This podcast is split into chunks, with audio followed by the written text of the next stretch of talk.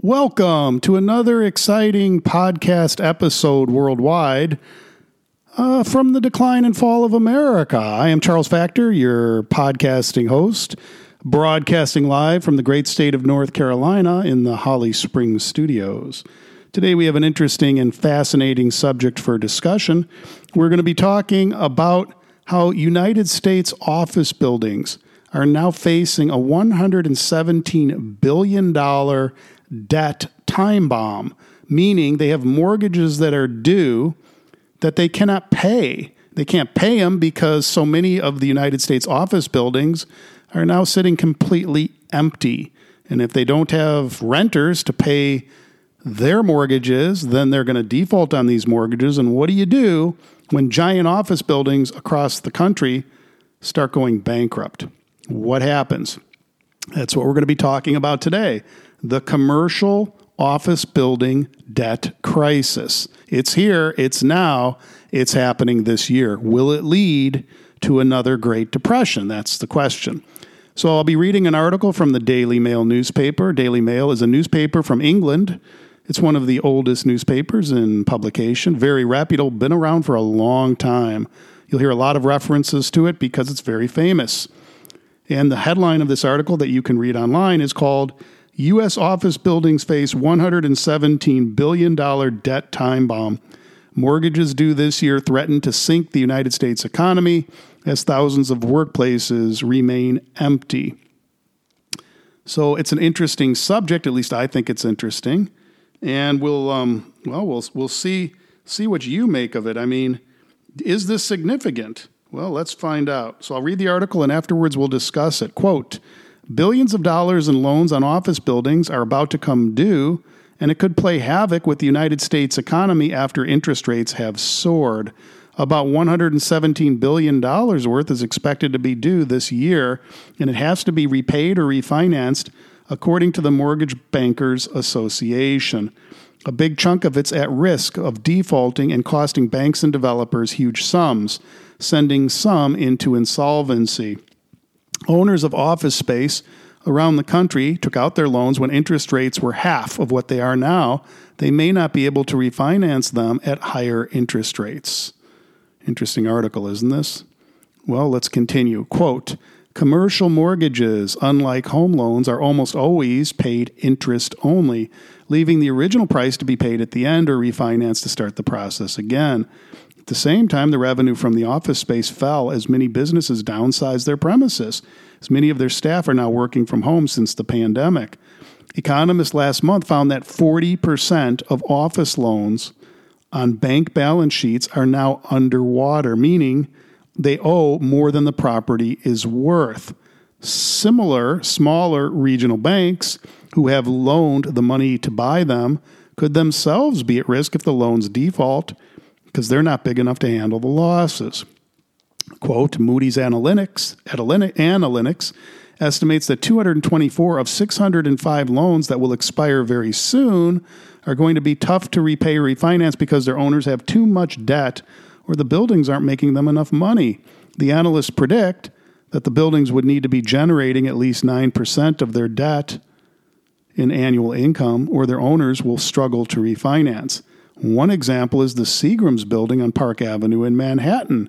It was mortgaged at $760 million in 2012. The loan assumed that the building would bring in $74 million in revenue this year, each year. But the best it's ever done was 69 million in 2018 and only 27 million in 2022, according to the Financial Times. The light at the end of the tunnel for office space owners is that the Federal Reserve is expected to start cutting interest rates earlier than predicted. Interest rates have been jacked up to the current 5.5% to keep a lid on soaring inflation over the past two years. But now that inflation that wrecked household budgets has eased earlier than expected, the rates can start coming down. Quote, market analysts hope that this will limit the damage as $1.5 trillion in real estate mortgages will come due in the next two years. As this event looms, the big banks such as Wells Fargo are already cutting their losses by preparing to offload the debts at a discount even when borrowers are up to date, a sign of their lack of faith in the once stalwart commercial real estate market. Meanwhile, higher interest rates are meant to hamper inflation, continue to push down property values by deterring buyers, a phenomenon that is compounded by continued office vacancies. The pandemic induced phenomenon comes as remote work has maintained its prominence since surfacing during the pandemic. It's an advent that has hammered offices, and now the banks providing them with the property loans the willingness of some lenders to take losses on the real estate loans that, as of now, are performing comes as multiple experts continue to warn that this asset class is the next shoe to drop. Following the recent turmoil in the banking industry, this increased the likelihood of another recession wrought by mortgage crises.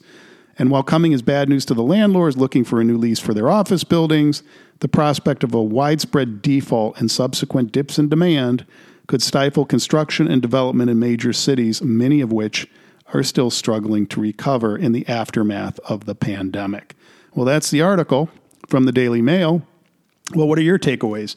I'll tell you what mine are. First of all, it's interesting to me that $1.5 trillion in debt is coming due in the next two years on commercial office spaces. I have read other articles that show that some major cities, like Chicago and others, have almost a 50% office vacancy rate in their downtown areas. Well, you don't have to be Einstein to realize that if you have so much real estate sitting empty, office buildings sitting empty, half empty, that nobody's going to be building new ones. And certainly no one's going to be paying higher rents. And if these are sitting empty, then these buildings are not going to be able to pay their mortgages. Well, what happens next? Well, the owners of the buildings will file for bankruptcy, right? What that means is they're not going to pay their debts. So, people that have provided services to these buildings, I mean, these buildings are the size of cities. These skyscrapers are massive. You default on that, you got 100 stories of commercial real estate. Well, people have provided electricity and water and repairs and heating and air conditioning systems and office supplies. All of them are not going to get paid. So, if in a bankruptcy situation, people don't get paid. Well, when all those contractors and suppliers don't get paid, what happens? And if the banks don't get paid, what happens? Well, layoffs, cut, cost cutting, devaluations. Basically, it affects everybody. So, listen, I'm not crying wolf here and saying this is the end of the world. What I am saying is with $1.5 trillion, and that's a lot of money, coming due on commercial office buildings that are currently sitting half empty in the United States. Over the next two years, these, these debts are coming due, and owners can't refinance them because the buildings aren't worth what they once were. Well, you're going to see a commercial real estate catastrophe. So, now in some respects, this can be a good thing for some businesses. Let's say you're a business and you're the renter and you're renting office space in commercial buildings, whether it's a shopping mall, which are now all sitting in bankruptcy, or whether it's storefronts in strip malls that are that are now sitting half empty, or giant downtown skyscrapers that are now sitting half full. Well, if you're a renter, you're probably going to get a lot cheaper rent, and that should help a lot of businesses. That is to the positive. Plus, as these commercial properties get revalued at lower rates, maybe this provides a buying opportunity for investors or people that you know think, hey, maybe I'm going to buy when the when the when the market values come down. So, I mean, there are some opportunities here that the marketplace, I'm sure, will absorb. But 1.5 trillion dollars in bad debt hitting the banks, and don't get me wrong, I have no sympathy for the banks. Maybe the government should let a bunch of them go bankrupt. Maybe that would help. But we're already in a period of bank consolidation, right? 1,500 bank branches closed last year.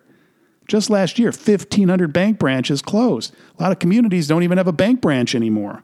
So, where do you do your banking? Try to go online. Try to get any customer service out of them. You're not going to get it. They're not going to work with you. So, this is what we're facing. Does a healthy economy do this? And you may say, well, there was a pandemic. It's once in a, every 100 years we get a pandemic, and people got used to working from home, and nobody wants to do the stupid commute anymore because that was pointless to drive an hour downtown to sit on a computer when you have a computer at home.